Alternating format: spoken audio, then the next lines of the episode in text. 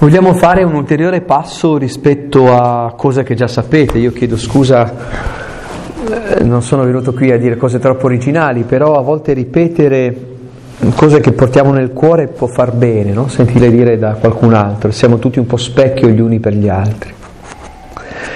Abbiamo provato a riflettere un po' sul termine misericordia, su cos'è la misericordia, perché come abbiamo voluto eh, intitolare questi giorni siamo dispensatori di misericordia e mi è piaciuto molto e ringrazio il sacerdote celebrante di oggi perché ci ricordava che per dare bisogna ricevere, bisogna averla dentro, non possiamo donare qualcosa che non abbiamo. Questa compassione, questa tenerezza di Dio di cui abbiamo fatto, immagino tutti, esperienza e di cui continuamente facciamo esperienza, noi che, come dicevamo ieri sera, siamo stati soccorsi da Gesù buon samaritano, noi che come i figli della parabola siamo destinatari dell'abbraccio del Padre, siamo chiamati a testimoniare questa tenerezza di Dio, questa accoglienza, questa sua prospettiva positiva sull'essere umano, sulla vita a chi abbiamo accanto. Ma c'è una obiezione che è l'obiezione che tutti fanno sempre, che bisogna accogliere per com'è, cioè per un'obiezione molto seria, e che più o meno dice così, ok Paolo, ma se la scrittura ci rivela il volto di un Dio che collabora con l'uomo, che ha un progetto di bene sull'uomo, se la parola e la successiva riflessione prima del popolo di Israele, poi del cristianesimo, mm, ha come strutturato questa intuizione, cioè l'uomo come eh, creatura di Dio, pensata da Dio, l'uomo che porta in sé questa dimensione divina profonda, soprannaturale. Si parla poco e male di anima, ma bisogna recuperare questa idea molto profonda, molto vera, di cui tutti noi facciamo esperienza, cioè siamo immortali, c'è una parte di noi che deriva da Dio e continua questa scintilla di eternità che siamo chiamati a far fiorire, ma se è tutto così bello, allora da dove deriva tutto il resto? Mm? Da dove deriva il male, da dove deriva la tenebra, da dove deriva la contraddizione dell'uomo? Perché se io porto nel cuore desiderio di felicità, poi alla fine mi devo scontrare continuamente con l'infelicità. Se io porto nel cuore il desiderio di bene e di armonia, perché mi devo confrontare continuamente con la disarmonia? Ora è evidente che non facciamo una lezione di eh, teoria filosofica, di teosofia o cose del genere, però l'esperienza di cui facciamo tutti, eh, con cui dobbiamo confrontarci continuamente. Allora vorrei dedicare mm, questa nostra quarta meditazione a riflettere un po' di nuovo, a rielaborare, se volete, mettendoci un po' di lato, un po' dall'esterno, su quella che è la visione biblica e poi cristiana della libertà che ci può portare a volte a fare delle scelte che ci allontanano dal bene, quello che noi chiamiamo il peccato. Ora, può sembrare curioso che io faccia una riflessione del genere eh, a dei preti, però penso sia importante che prima, per poter dare quello che portiamo nel cuore, abbiamo una visione corretta dentro di noi di quello che è l'esperienza del peccato che tutti viviamo. Eh, mi ha sempre colpito molto un aneddoto che raccontavano del padre servita Davide Maria Turoldo, che qualcuno di voi ha conosciuto, di cui ha letto le poesie, era una persona straordinaria, questo friulano tutto di un pezzo. Ebbene, quando un giovanissimo eh, padre Turoldo andò a conoscere l'allora vescovo di Milano, Montini, avete presente Montini Bresciano, tutto spirituale, venuto fuori a, nutrendosi a pane e filosofi esistenzialisti e personalisti. Invece Turoldo era piuttosto irruento. E pare che abbia detto a questo nuovo vescovo di Milano, che peraltro era un genio, eh, questo giovane padre servita abbia detto io ho una missione nella mia vita, fabbricare peccatori. Eh, mi piace molto come provocazione. Stiamo parlando dell'Italia degli anni fine 50 inizi anni 60. Cioè David Turoldo intendeva dire voglio aiutare le persone ad avere una più chiara biblica conoscenza del peccato. perché anche su questo a volte eh, ci sono dei piani che si confondono. Io conosco un sacco di gente divorata dai sensi di colpa, che non ha nulla a che vedere col peccato. Persone che confondono dei difetti con delle azioni. Persone che fanno finta che non esista il peccato, così almeno a loro dire vivono meglio. Allora, proviamo a chiarirci un po' le idee. Beh, prima dobbiamo per forza fare un ragionamento che tutti voi conoscete. Eh, ogni realtà umana si è sempre posto il problema del male, non soltanto le religioni. È interessante perché nella storia delle religioni, semplifico un po', ma più o meno è così, si è sempre guardato la realtà contrapponendo il principio del bene al principio del male, spesso però sullo stesso livello, esiste il bene, esiste il male, esiste lo yin, esiste lo yang. Ebbene, la Bibbia ha un approccio completamente diverso, cioè il male non è contrapposto al bene, ma è sottomesso al bene. Non è di fronte, ma è sotto. Cioè la Bibbia ha questo approccio molto, semplifico molto, eh, però, questo approccio estremamente ottimistico. Dicono sì, esiste la tenebra, altrimenti non si potrebbe vedere la luce. Esiste la notte, altrimenti non potremmo dire che è giorno. È festa per distinguere dei, dei giorni feriali. Quasi il male come se fosse necessario dare risalto, dare evidenza, a prendere consapevolezza che esiste il bene, ma il male non ha l'ultima parola, no? non è determinante, è funzionale, è sotto, è sottomesso. E come dicevamo ieri, se amare necessariamente lascia liberi, Perciò siamo liberi, perciò Dio non è evidente, perciò la vita è una caccia al tesoro, scriverebbe San Matteo, è dato il fatto che i figli possono anche immaginare che il padre sia un despota, oppure sia un padrone severo, i figli di questa mattina. È dato anche del fatto che noi possiamo farci divorare dalle paure, quindi vediamo il fratello sofferente e tiriamo dritto, come il sacerdote levita di ieri. Ora, è interessante, eh, la Bibbia, non, come sapete, il linguaggio biblico è, è poco teoretico, è molto concreto. Non si pone la domanda, la domanda, da dove deriva il male, quindi quella, dice il male esiste, c'è, esiste la possibilità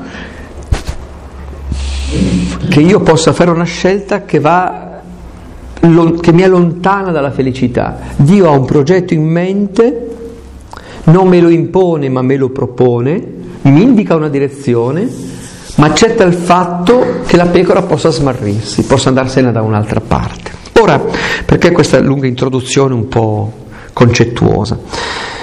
Perché oggi ci troviamo davanti a una società che vive un po' due contraddizioni. Eh, da una parte, riprendendo quello che diceva padre Turoldo, ehm, c'è una visione un po' superficiale del peccato un po' legata al senso di colpa, eh? sono rimasto a disagio per questa cosa, mi sento in colpa, ma non nel senso corretto del termine, proprio in senso psicologico, psicanalitico, lo dico subito così almeno poi. Il senso di colpa si differenzia dal peccato perché ha solo la veste del peccato. Mm. Se uscendo io vengo urtato da uno di voi, cado rovinosamente, mi rompo un braccio, voi ci restate male, ma non avete responsabilità. Eh? Mi sento in colpa che ti ho fatto cadere Paolo e ti sei rotto il braccio. Se invece uscendo, perché non vi è piaciuto quello che vi ho detto, mi date una randellata, ecco lì c'è una responsabilità, perché è una scelta che facciamo. Le persone oggi fanno un po' fatica a capire questa distinzione, oppure in maniera più ingenua, in maniera un po' superficiale, dicono che no, cioè che il peccato è quasi un'invenzione dei preti e delle suore, eh? che ognuno fa un po' quello che crede, un po' mette del suo giudizio e si comporta di conseguenza. Non sono un sociologo, però guardando un po' quello che succede intorno a noi restiamo un po' allibiti. Pensate per esempio come, parlo dell'Italia in particolare, sia cresciuto in questi anni il moralismo. Eh, abbiamo perso la morale e si è diventati moralisti. Il moralismo è una morale senza Dio e quindi la colpa è sempre di qualcun altro e quindi siamo tutti giustizialisti ma con gli altri, con noi stessi invece siamo tutti abbastanza morbidi. Vi racconto questo aneddoto anche perché dopo pranzo è difficile. um, ho sentito per, alla radio qualche mese fa una cosa che mi ha fatto molto molto sorridere, c'è un, un, un sindaco, credo, della Puglia, che a un certo punto ha, ha, rilasciato un'intervista dicendo, perché il ministro dell'interno aveva detto che bisognava controllare le spiagge, che non ci fossero i venditori abusivi. Eh? Avete presente? Allora hanno intervistato lui e lui ha detto io ho sei vigili per un comune di 23.000 abitanti, hanno altro da fare. Tra altre cose che hanno da fare è controllare gli abusi edilizi, cioè faccio l'elenco di cose di gente del mio paese. Allora l'intervistatrice poi è stato buffo perché è andata a intervistare un po' di persone e alla radio si sentivano questa intervista e tra le varie persone che intervistavano c'era una signora che aveva uno stabilimento balneare. E questa signora diceva, giusto, bene, era l'ora, questi tali che vengono a rubarci il lavoro, noi che fatichiamo tutto il giorno, facciamo qua, su e giù, no? Ok. Al che il giornalista Peperino gli ha detto, scusi signora, ma lei rilascia le ricevute del suo stabilimento? Panico. Dice, ah sì, almeno il 60% lo rilasciamo. Cioè, che io ho detto, ma così in diretta nazionale, questo ha detto che evadeva il fisco tranquillamente. E ho sorriso amaramente e ho detto, vedi un po', hm? giustamente la legalità va conservata, però siamo sempre pronti a trovare delle eccezioni. E mi sembra che oggi sia un po' questo il clima che si respira, sempre molto severi con gli altri, molto condiscendenti con noi stessi, sempre molto teorici nei grandi principi, però poi quando ci tocca la pelle è un po' così. Ecco, condivido quello che diceva Padre Turoldo, come sarebbe bello aiutare le nostre persone a fare un discorso da adulti rispetto alla propria felicità. Come sarebbe bello aiutare le persone a prendere in mano la propria vita. Come sarebbe bello aiutare le persone a guidare l'auto su cui sono seduti. A volte un po' l'impressione che siamo come su un bus, tutti terrorizzati che il bus sbanda, non c'è nessuno alla guida. Ma alzati, prendi in mano il volante. Noi non subiamo le cose degli altri, noi possiamo orientare la nostra vita, noi siamo liberi, poi possiamo essere influenzati, ma siamo liberi, questo è il grande messaggio che la scrittura ci dà. Dio ci ha creato figli, abbiamo dignità, non hai bisogno di andartene via di casa, chiedere un'eredità che non ti spetta, dilapidare tutto e fare l'esperienza del fallimento per accorgerti che la casa del padre è un'altra roba. Non hai bisogno di immaginare che Dio sia uno lì che ti controlla, che prende appunti e guai se gli pigli un capretto. Non hai bisogno di questo. Non hai bisogno di questo. Padre è il misericordioso.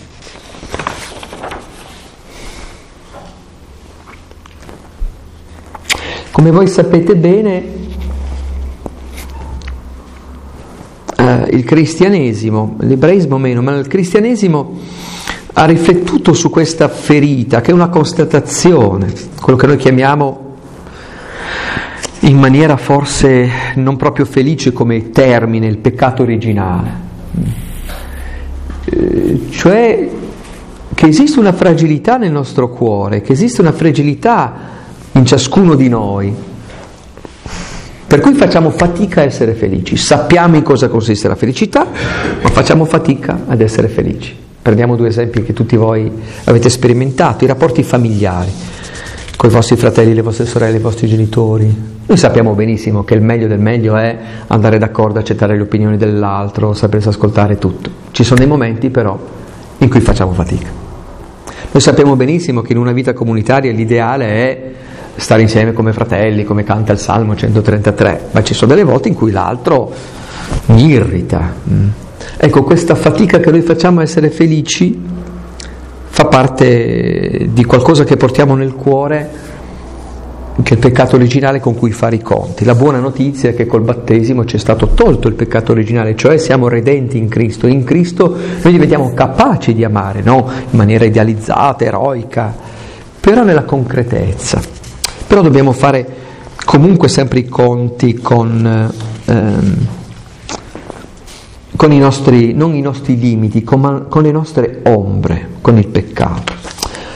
Ora, eh, è interessante perché approfondisce un po' gli studi biblici scoprire come il termine ebraico usato per definire La parola peccato ha diversi significati.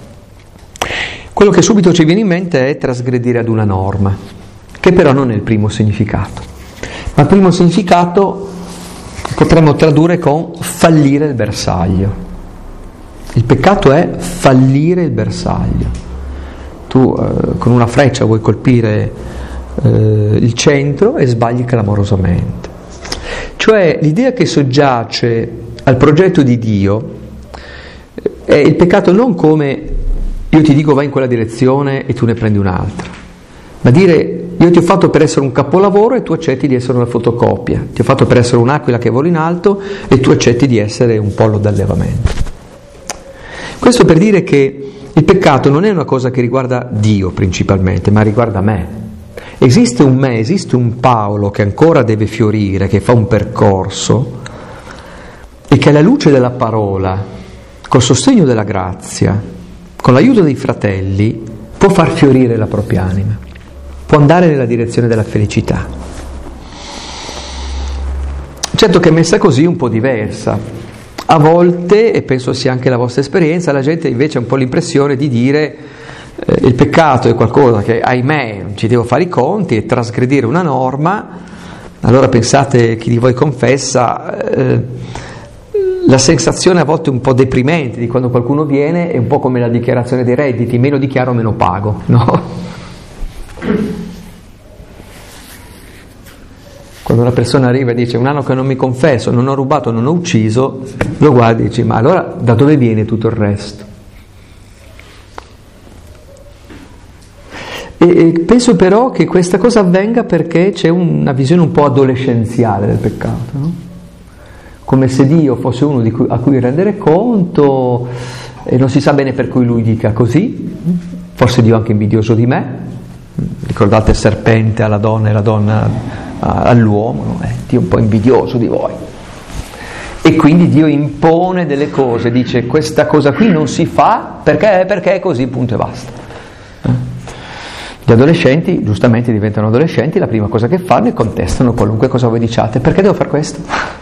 E se non glielo dite, anche se è esasperante, però bisogna trovare la ragione per cui uno deve fare una cosa. Appellarsi dietro l'autorità non serve a nulla. Ecco, a volte noi con Dio ci comportiamo come degli eterni adolescenti, come dire, ecco, io sono libero, invece Dio mi impone delle cose. In realtà la scrittura, in realtà la rivelazione, in realtà ciò che ci è donato è il libretto di istruzione per funzionare. Dio che ci ha creati sa cosa ci rende felice e ci indica la strada. Mi piace l'immagine delle indicazioni di Dio, i comandamenti, le dieci parole, eccetera, eccetera, come una siepe accanto alla strada da percorrere. Un po' come se venendo in macchina qui, eh, io a pescare avessi chiesto scusi ma dov'è Bucchianico? Avessi detto no, va, prende qui a destra, verso Chieti, poi... E io avessi detto eh no, questi vengono a insegnare a me come si fa ad andare a Bucchianico. Prendo a sinistra, benissimo, arrivavo al mare, non arrivavo qui. Noi abbiamo un po' quest'idea, eh, normalmente, cioè che Dio mi dà delle regole che io devo rispettare, un po' come, chissà perché hanno messo il limite ai 50 in questa strada, che si potrebbe andare ai 150, perché esci di strada. Allora io semplifico sempre e vedo che la gente lo coglie al volo dicendo nella Bibbia il peccato è male perché fa del male. Nella Bibbia il peccato è male perché ci fa del male, perché ci distrugge. Ora è interessante perché io penso che tutti vogliamo essere felici. È la cosa che accomuna tutte le civiltà, tutte le religioni, tutte le esperienze, il desiderio di felicità. La Bibbia ci rivela un Dio che collabora a questa felicità perché desidera la felicità dell'uomo e ci indica la strada. Nella libertà ce la indica dicendo in questa direzione tu realizzi la tua felicità. Proviamo allora brevemente, così ehm, un po' per approfondire le cose che vi sto dicendo, Proviamo a prendere ad esempio fra le tante indicazioni le famose dieci parole, che come dicevo ieri, come sapete, andatevi a leggere Esodo 20, sono 9, non 10, poi noi per fare il numero abbiamo tagliato l'ultima. È interessante anche il fatto che i fratelli ebrei non li chiamano i dieci comandamenti, non li chiamano i comandamenti, ma le parole da bar. Perché sono delle indicazioni, erano brevi da mandare a memoria, un po' come una cantilena, un po' come un ritornello, proprio per ricordarsele. Interessante perché, come dicono i rabbini, non sono dei comandi, infatti non prevedono alcuna sanzione, andateveli a leggere. Non sono degli obblighi, non è prevista nessuna sanzione. E sono coniugati tutti al futuro, perché guardano in avanti. È Dio che consegna attraverso le mani di Mosè al popolo e a tutti coloro che cercano il Dio di Israele rivelato pienamente in Gesù Cristo il modo per vivere in pienezza la propria umanità, per far fiorire la propria anima e la propria vita. Le riprendo brevemente perché è interessante, appunto, come indicazioni per essere felici.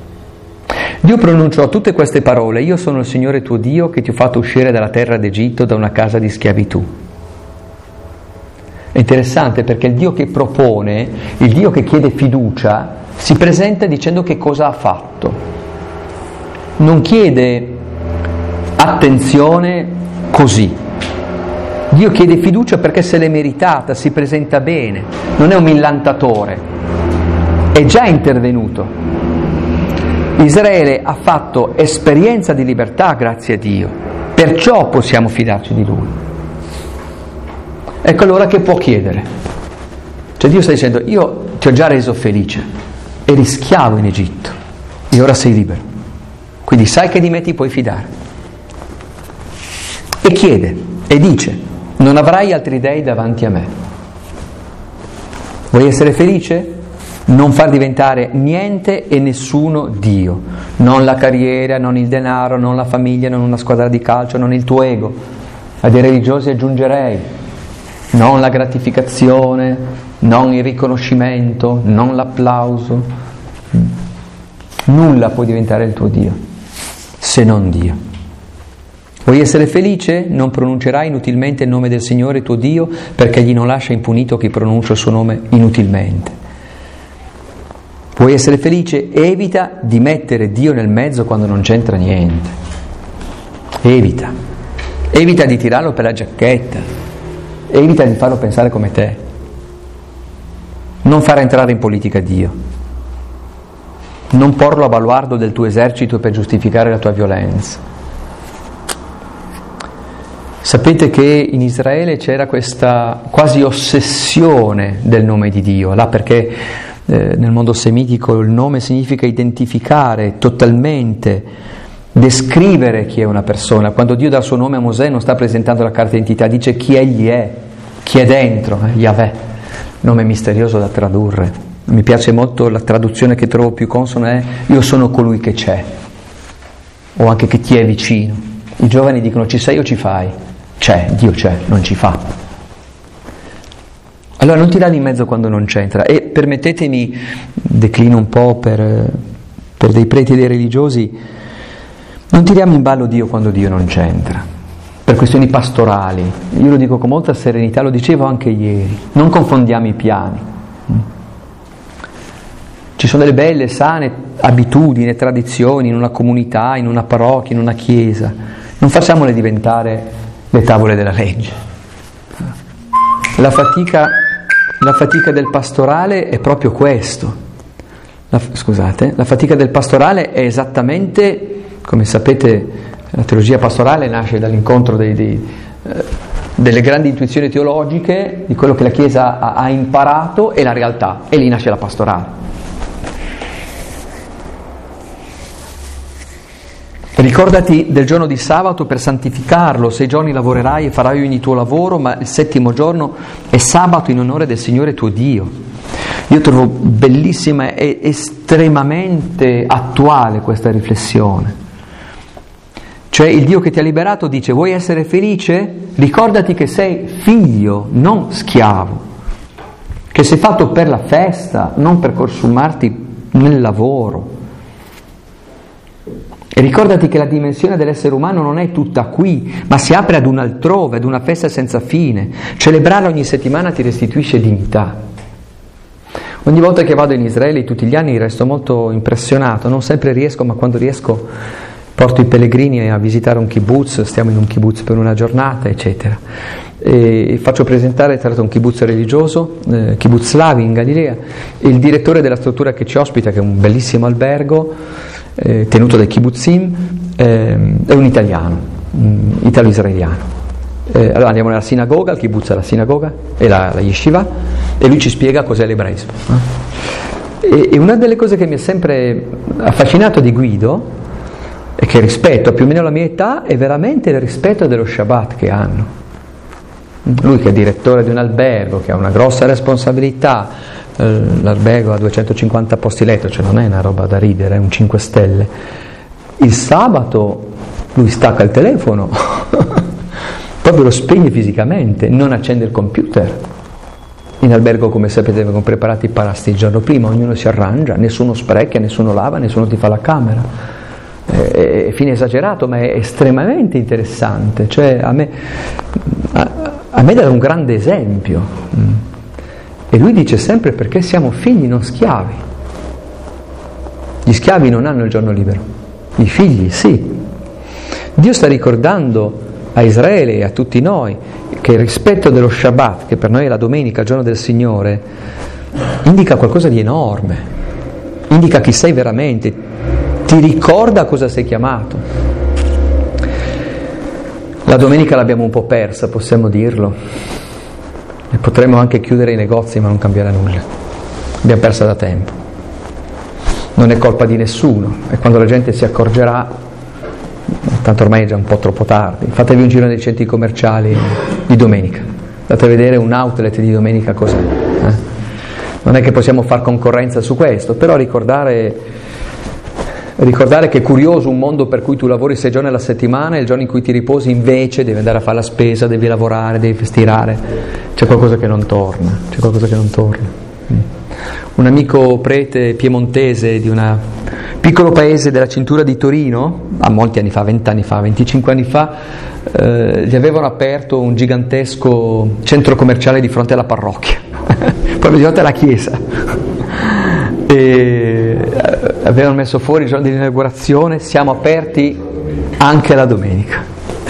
E lui è andato dal tipografo e ha fatto fare uno striscione che ha messo davanti alla chiesa, lui ha scritto siamo aperti anche la domenica da duemila anni, così per mandare un bel messaggio. Però anche per noi questo, siamo fatti per la festa. Vuoi essere felice? Onora tuo padre e tua madre perché i tuoi giorni siano lunghi sulla terra che il Signore tuo Dio ti dà. Cioè vuoi essere felice, vivi con equilibrio il tuo rapporto con la tua famiglia di origine, portandole rispetto. Mi piace questa concretezza, onore, onora, onora. Noi sappiamo bene come siano importanti i rapporti con le nostre famiglie di origine, in bene e in male, inutile nascondercelo. Ci sono situazioni che abbiamo sperimentato di conflittualità, di immaturità. Eh, quando un adulto scopre che i propri genitori erano degli adulti come lui e quindi con tutte le luci e tutte le ombre. È molto bello quello che Dio dice al popolo cioè vivi con equilibrio senza esserne succube, senza essere indifferente, risolvi dentro di te i possibili conflitti con i tuoi familiari per quanto è possibile, vivi serenamente le relazioni familiari, con onore, cioè con un atteggiamento che ti rende onore. Non ucciderai. Vuoi essere felice? Non essere violento. Non uccidere con le parole, con i giudizi, con l'indifferenza coi giudizi.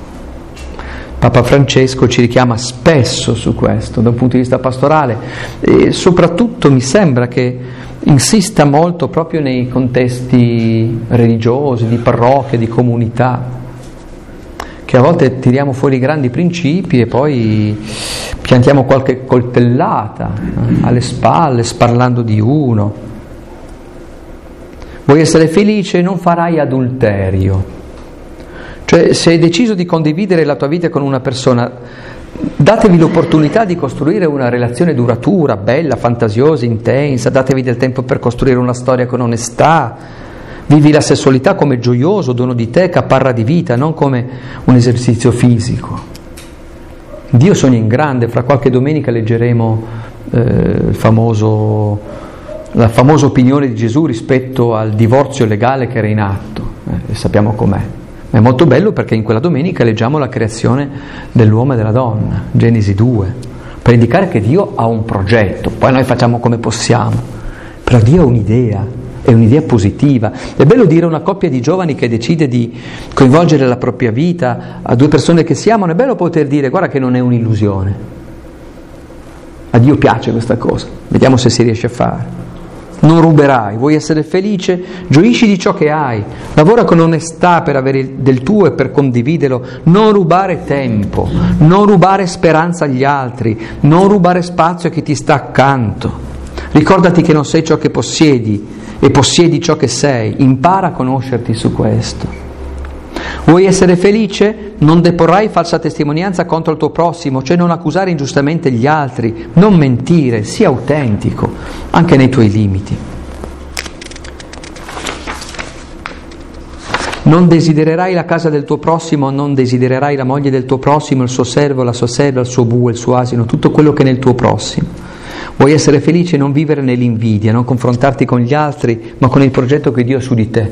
Io quando ero giovane, pieno di gioia, come dice Papa Benedetto, mm, non per virtù, ma per temperamento, devo dire non sono mai stato invidioso, forse perché sono fortunato in moltissime cose. E beh, ho scoperto con gli anni, anche nel servizio, nella chiesa, che c'è gente che si rovina la vita, ma sul serio. C'è gente che passa la vita a confrontarsi con gli altri, mia sorella invece, mm, il mio collega invece, invece di confrontarsi col pezzo unico che sei, fai la vittima. Ma io non pensavo, ma c'è gente veramente che sta male, sta male vuol dire che, che si rode, pensate anche alle dinamiche delicate, delicate per esempio all'interno di una congregazione religiosa, perché quella persona ha avuto, è andata di là, allora è un po' delicato in certi momenti. Il Signore ci invita a una grande libertà interiore, è geniale, geniale. Io sfido anche una persona non credente davanti a queste parole e dire, beh, è geniale, è proprio così, è proprio così. Cioè il Signore ci indica una strada per la felicità. Ci dice, guarda, se sarai così, riuscirai a vivere un'esperienza di felicità. Però dobbiamo riconoscere che nonostante queste indicazioni, nella fatica in certi momenti ci rendiamo conto di non essere in grado, di essere invidiosi, di essere distratti, di tirare Dio in ballo quando non si deve, eh, di, di, di, esserci un po' seduti, di essere un po' giudicanti, eccetera. ognuno ha il suo, insomma, non sto qui a farvi il mio esame di coscienza. Ecco allora che è una cosa straordinaria, che il Signore perdona. Questa mattina durante la messa è stato molto bello il pensiero e ringrazio. Eh, è bello servire farsi, e lavare i piedi, quanto è più difficile farsi lavare i piedi.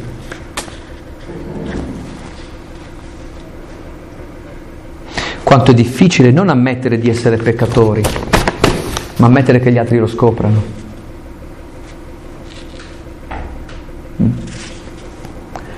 Quanto è difficile quando nella nostra vita scopriamo noi per primi che tutto il grande cammino spirituale che pensavamo di aver compiuto, eh, insomma, c'è ancora un pezzo da fare. Ecco che il Signore Gesù, già Dio suo e nostro Padre, come si è rivelato al popolo di Israele, come il misericordioso che ha compassione, che perdona. Abbiamo meditato stamattina sui due figli e stamattina, scusate, ma sarà l'emozione di parlare a un uditorio del genere. Eh, una cosa che mi sono dimenticato di farvi notare che è straordinaria, la parabola di Luca 15 non ha un finale, l'avete visto? Non si dice come va a finire.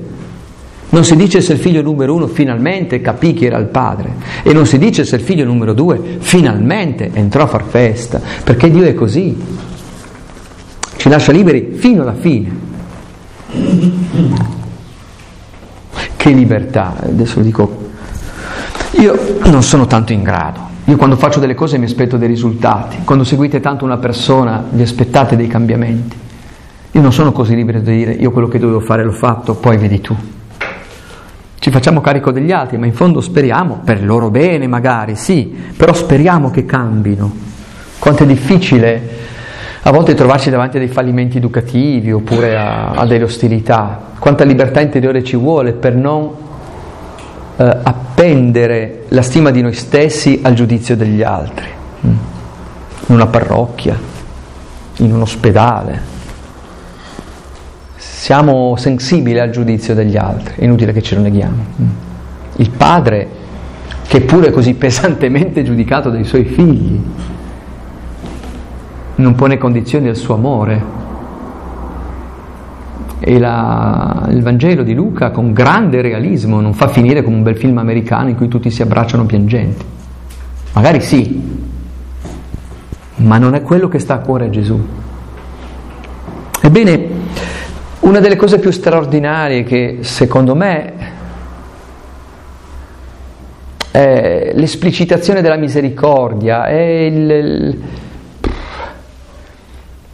è la novità delle novità del cristianesimo mi permetto di dire. È proprio il perdono. È proprio il perdono. Cioè l'esperienza che qualunque cosa accada, ovunque la pecora possa smarrirsi, non si perde se si lascia trovare.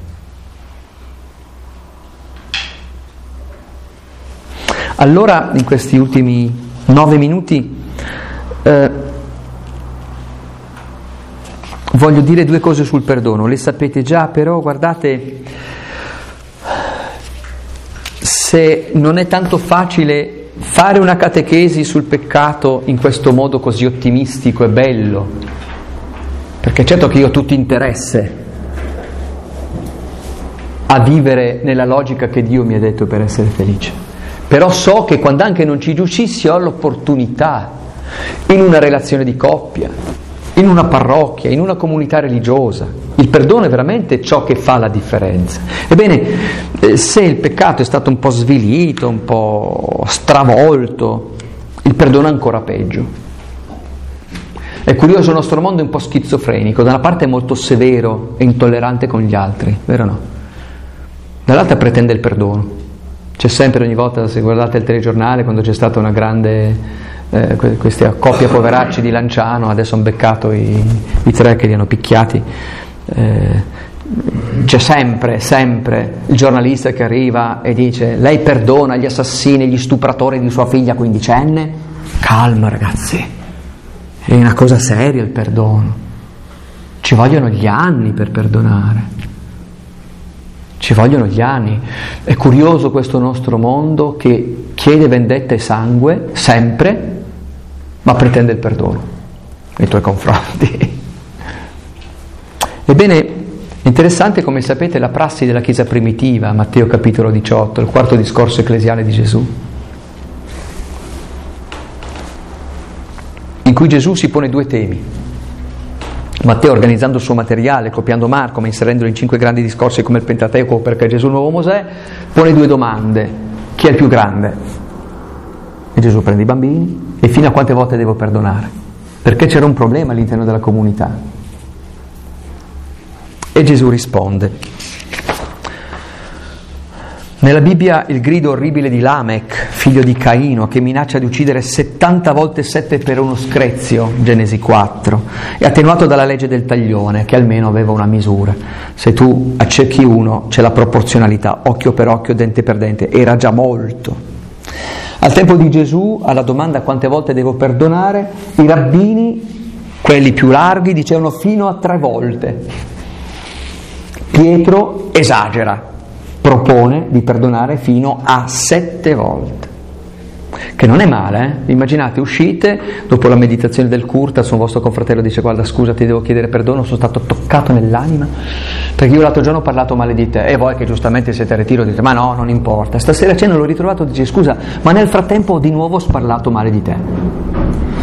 Un po' vi sentite presi in giro, no? 70 volte, no, 7 volte è già tantissimo e Gesù rilancia 70 volte 7, cioè sempre, sempre, sempre. Quella di Gesù è una proposta un po' folle, che capiamo solo perché dopo Gesù spiega con la parabola terrificante, terrificante, terribile dei due creditori. Sapete la storia. Un servo si presentava, un servo che gli, gli era debitore di 10.000 talenti. Ora ci tengo a sottolinearlo perché sapete che il talento è un'unità di misura di cui non si conosce l'esatto valore. È un peso tra circa 22 e circa 30 kg. Ma dipende perché poteva essere d'argento o d'oro. Eh, avevo fatto i miei studi quando ho scritto questo libro, mm, di cui vi sto, sto utilizzando, ehm, del cambio. Al tempo di Gesù un talento d'argento era sufficiente a pagare per un mese l'equipaggio di un triremo in Grecia. Qui parliamo di 10.000 talenti d'oro. È una cifra inimmaginabile, è più del debito pubblico italiano. Una persona non può farlo, ovviamente Gesù usa un'esagerazione assurda. Eppure quel servo non perdona l'altro servo che gli deve comunque una cifra consistente, 200 denari, cioè 200 giornate lavorative, 6, 8, 10 mila euro. Non ha da pagare, il servo debitore cui è condonato non sa condonare, debole con i forti, forti con i deboli, una brutta persona. Perciò la reazione del padrone è feroce e la logica, la morale L'enigma spiegato di questa parabola a Pietro è molto semplice. Sai Pietro perché devi perdonare? Perché ti è stato perdonato diecimila volte di più. Sai perché devi passare sopra questa cosa che un fratello ti ha fatto? Perché con Dio sarai sempre debitore. Ora, da questo ci sono alcune cose molto importanti. La prima e che vedo si fa un po' fatica è definire la Chiesa. La Chiesa spesso si è guardata allo specchio. Fra tutti sappiamo bene la Lumen Gentium nel Concilio Vaticano II. Però a volte c'è un po' latente quest'idea, almeno nelle persone che io incontro, che la Chiesa sia composta da giusti, non da figli, non da perdonati, non da peccatori. Ecco allora che diventa un po', qui si incrociano molte cose, la sociologia, la psicologia sociale, il peccato originale, per cui eh, la Chiesa, la comunità, la parrocchia diventa quasi un contenitore per mostrare che siamo delle belle persone, cosa che Dio non ha mai chiesto. E certo allora diventa difficile, diventa difficile accogliere, diventa difficile che qualcuno si senta accolto. Prima, mentre dopo pranzo leggevo l'intervento che Papa Francesco ha fatto in Lituania ai giovani Mamma mia, eh, andatevelo a leggere, è terribile, è terribile nella sua verità. I giovani non si fidano più della Chiesa.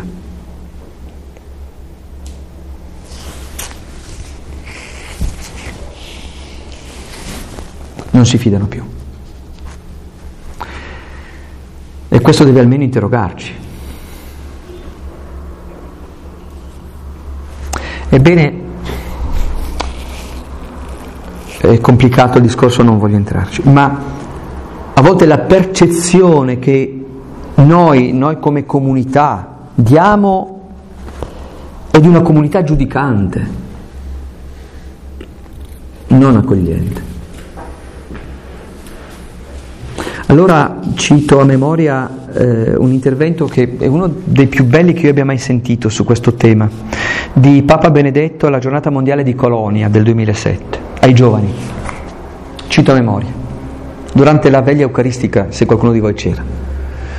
E Papa Benedetto più o meno ha detto questo, alcuni fra di voi sognano una Chiesa composta di santi, di persone perfette che non sbagliano, di persone che non commettono peccati.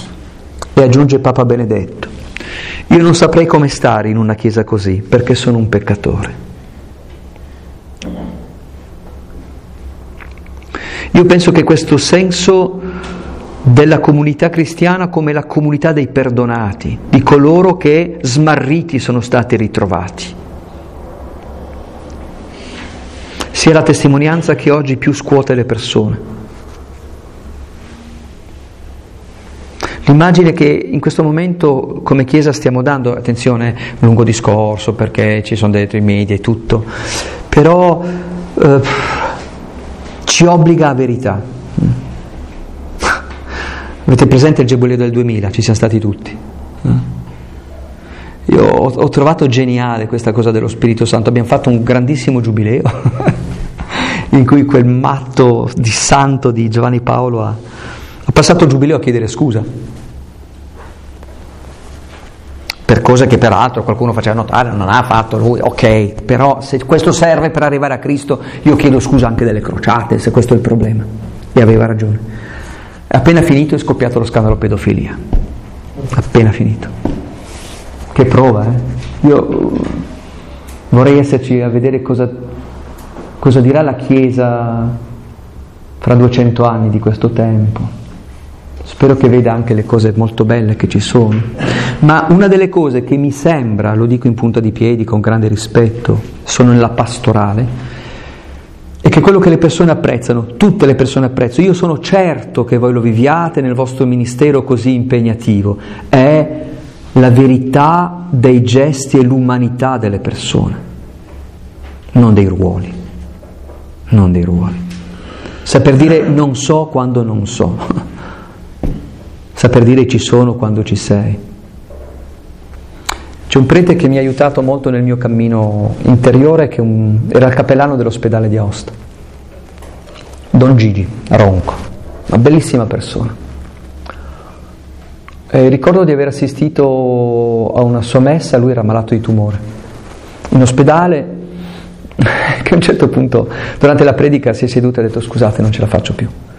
Allora io, tra l'altro ero un po' irritato perché c'era tutta la gente, nessuno si muoveva, io in fondo a chiesa sono andato, l'ho accompagnato in sacrestia, ho dato a bere dell'acqua, eccetera, eccetera.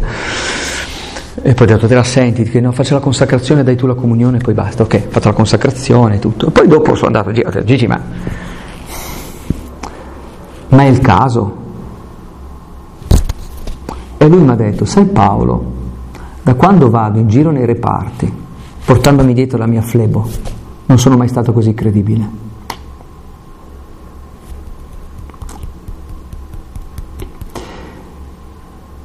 Sul perdono, sul sentire veramente il senso del nostro limite, che si manifesta nell'accoglienza. Io penso che il Signore ci chiami in questo momento a dare questa testimonianza, nella povertà di quello che siamo, nel nostro ministero, eccetera, eccetera. Ecco allora e concludo che sul perdono, leggo, ho scusato ho sforato qualche minuto, eh, alcuni consigli che a me hanno aiutato molto. Sul perdono, il tema è sul perdono, non perdoniamo perché siamo migliori, il perdono non è un'amnesia, quando uno dice perdono ma non dimentico mi fa sorridere. Il perdono è una scelta, è una scelta dolorosa in certi momenti. E alle volte sono io che prendo l'iniziativa e tu non sai neanche che ti ho perdonato. Anzi, se lo sapessi, mi rideresti dietro. Il rancore e la rabbia uccidono chi la prova, non chi ci ha fatto del male. Per stare in pace con me stesso devo essere in pace con gli altri. Ci sono persone che hanno avuto la vita rovinata dalla superficialità, dalla cattiveria altrui. Ricordo un colloquio che ho fatto in Francia di una signora, ero durante un ritiro, e questa persona avevamo lasciato un... Una signora francese, la prima volta in vita sua che metteva piede in chiesa, 65 anni. fatto un ritiro, c'è un prete tostissimo, l'abbé Ravanel, e questa persona, questa che gli davo fiducia, è venuta a parlarmi. Abbiamo rotto il silenzio. Avevo una figlia unica e due nipoti, che sono morti, tutti e tre, per lo scoppio della bombola di gas dell'appartamento, non il loro, del vicino che ha tentato il suicidio. Il vicino è sopravvissuto. Parlare di Dio non era semplicissimo. E l'unica cosa che ho saputo dare in quel momento, lei diceva io non me la sento di andare a chiedere scusa a nessuno. Io ho detto ma signore in questo momento Dio le chiede scusa. E ovviamente era un modo di dire ma molto efficace.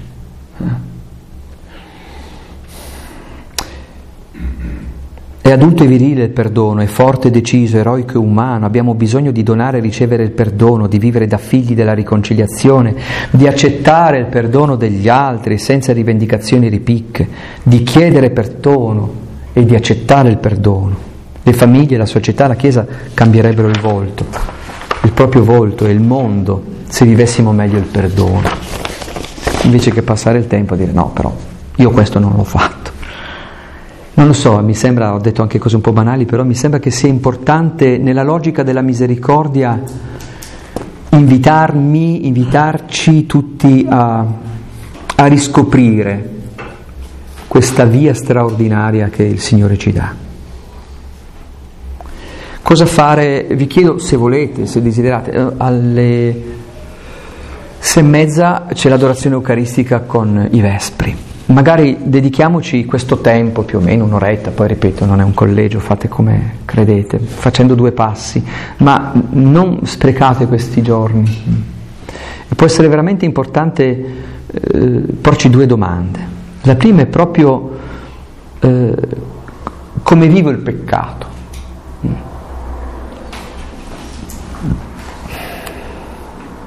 Come vivo il peccato? come una norma da trasgredire io che pure ho fatto i voti, oppure come eh, una, una distonia, qualcosa che mi impedisce di essere felice, per cui io e Dio tiriamo dalla stessa parte. E invece la seconda che mi sembra molto opportuna, la seconda domanda è come vivo il perdono e la riconciliazione. Mm. Nella comunità in cui vivo, nella comunità di cui sono servizio questo perdonare che è il, il popolo dei riconciliati e non dei giusti, senza avere paura delle fragilità e dei limiti.